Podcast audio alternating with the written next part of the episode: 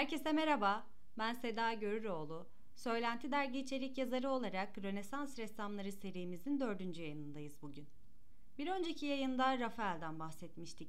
Bugün ise Rönesans resim sanatının gelişmesinde büyük rol oynayan, güzelliğe tutkun ve eserlerinde zarafetin yoğun bir şekilde hissedildiği bir ressamdan, Sandro Botticelli'den söz edeceğiz. Sandro Botticelli 1445 yılında Floransa'da doğmuştur aslında asıl adı Alessandro'dur. Ancak abisi Giovanni ona küçük fıça anlamına gelen Botticelli lakabını takıyor. Botticelli, deri ticareti yapan Mariano Giovanni Filippe'nin dördüncü oğludur. Bir süre babasının dükkanında çalışıyor ancak daha fazla dayanamayıp babasının yanından ayrılıyor. Resimlere, heykellere ve süs eşyalarına olan ilgisi nedeniyle babası onu çırak olarak bir kuyumcunun yanına veriyor. Ancak Botticelli daha sonra kuyumcu çıraklığını da bırakıyor ve Fra Filippo Lippi'nin atölyesine gidiyor. Eğitiminin ilk yıllarını geçirdiği bu atölye oldukça önemlidir. Zira Botticelli, Filippo Lippi'nin tarzına uygun eserler ortaya koyacaktır. Tabii burada bir parantez açalım. Botticelli'ye baktığımızda kuyumculuk çıraklığının ardından atölyeye geçiyor.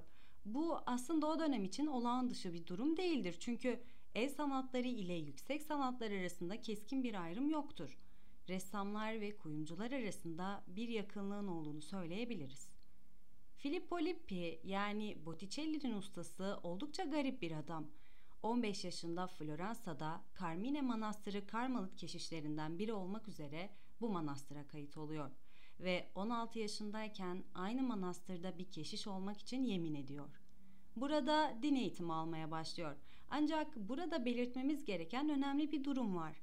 Lippi dine bağlı olmakla birlikte aynı zamanda kadınlara ve zevke düşkün biri. Bu sebeple kilise kurallarına aykırı hareket ediyor.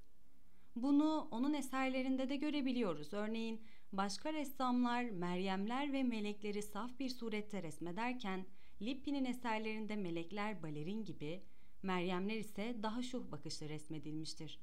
Tabii Botticelli ustasının etkisi altında kalıyor ve ileride yapacağı eserlerde duygu yoğunluğunu narin figürlerle buluşturduğunu görüyoruz.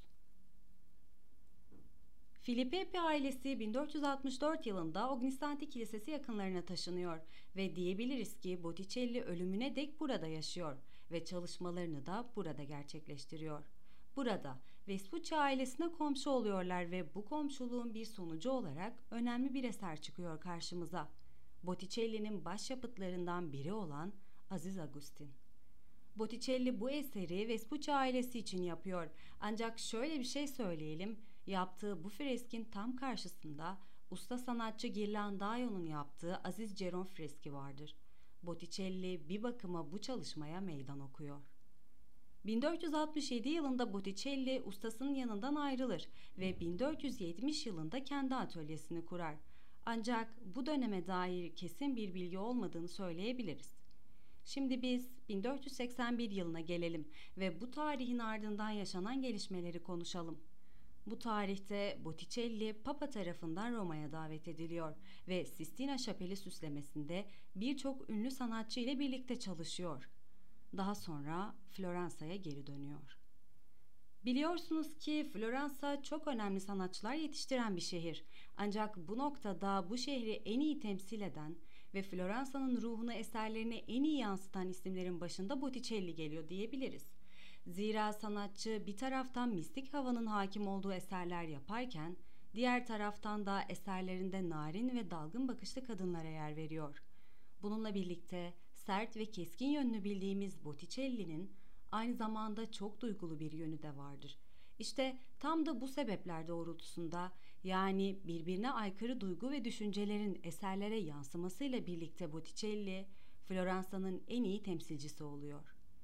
Hatırlarsanız bir önceki yayınlarda Medicilerden bahsetmiştik. Botticelli, Mediciler için mitolojik konular içeren tablolar yapıyor. Ve bu noktada şöyle bir şey söyleyelim eserlerini yaparken Marsilio Ficino'nun başını çektiği neoplatonik akım ve antik eserlerden ilham alıyor. 1480-1490 yılları arasında çalışmalarını Lorenzo de Medici korumasında sürdürüyor. Bu çalışmalar genel olarak baktığımızda Rönesans'la birlikte ortaya çıkan hümanist görüşün yansımaları ve Orta Çağ sonrası ortaya çıkan mitolojik hikayelerdir. Bu sıralarda Sandro Botticelli Dante'yi okuyor olmalı. Zira bu dönemde Dante üzerine oldukça yoğunlaşıyor ve hatta birçok siparişi aksatıyor. Dante'nin cehennemi üzerine çok detaylı bir tasvire başlıyor. Şair ruhlu Botticelli, resmine konu edeceği hikayelerin duygusal yönü ile çizgi ve rengin çekiciliğini bir araya getirmiştir ve bu sayede Dante'nin yapıtlarının illüstratörlüğünü yapmıştır. Ancak bu dönemde Botticelli, San Marco Manastırı'ndan hayatının bir dönemini çok da olumlu olmayan bir şekilde etkileyecek bir sipariş alacaktır. Bu sipariş, Savonarola'nın imanının zaferini konu alan bir sipariştir. Dominiken din adamı Savonarola, 1494-98 yılları arasında Floransa kentinin başındadır ve Rönesans karşıtı vaazlarıyla bilinmektedir. Bunun yanı sıra günah olarak gördüğü kitap ve sanat eserlerini yaktırmasıyla tanınmaktadır. Ancak bu noktada önemli bir detayı belirtmeden geçemeyiz.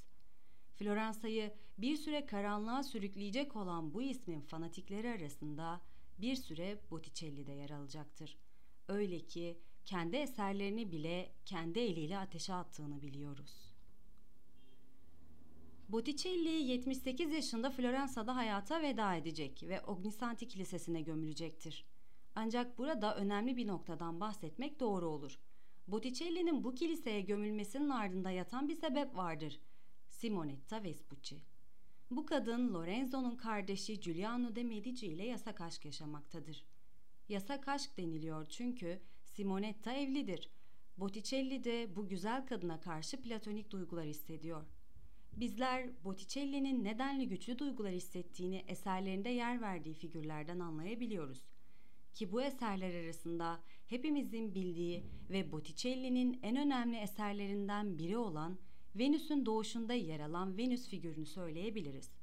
Ancak sarı saçlarıyla ve renkli gözleriyle herkesi büyüleyen bu kadın çok genç bir yaşta ölecektir ve Botticelli kavuşamadığı güzel Simonetta'nın yanına gömülmek isteyecektir. Botticelli üzerine söyleyeceklerime son verirken yayını sanatçının ön plana çıkan özelliğiyle bitirmek isterim. Botticelli'nin dans eden perileri, zarif ve uyumlu çizgileriyle birlikte daha sonraki ressamlar resim sanatında beş şarta hakim olurlar. Bunlar renk, mekansallık ve boyutluluk, ışık ve harekettir. Coşkulu figürleriyle Botticelli, Rönesans resim sanatının gelişmesinde önemli payı olan sanatçılardan biridir. Yoğun bir biçimde yansıttığı zarafet duygusu ile birlikte eserlerine şiirsel bir hava vermiştir.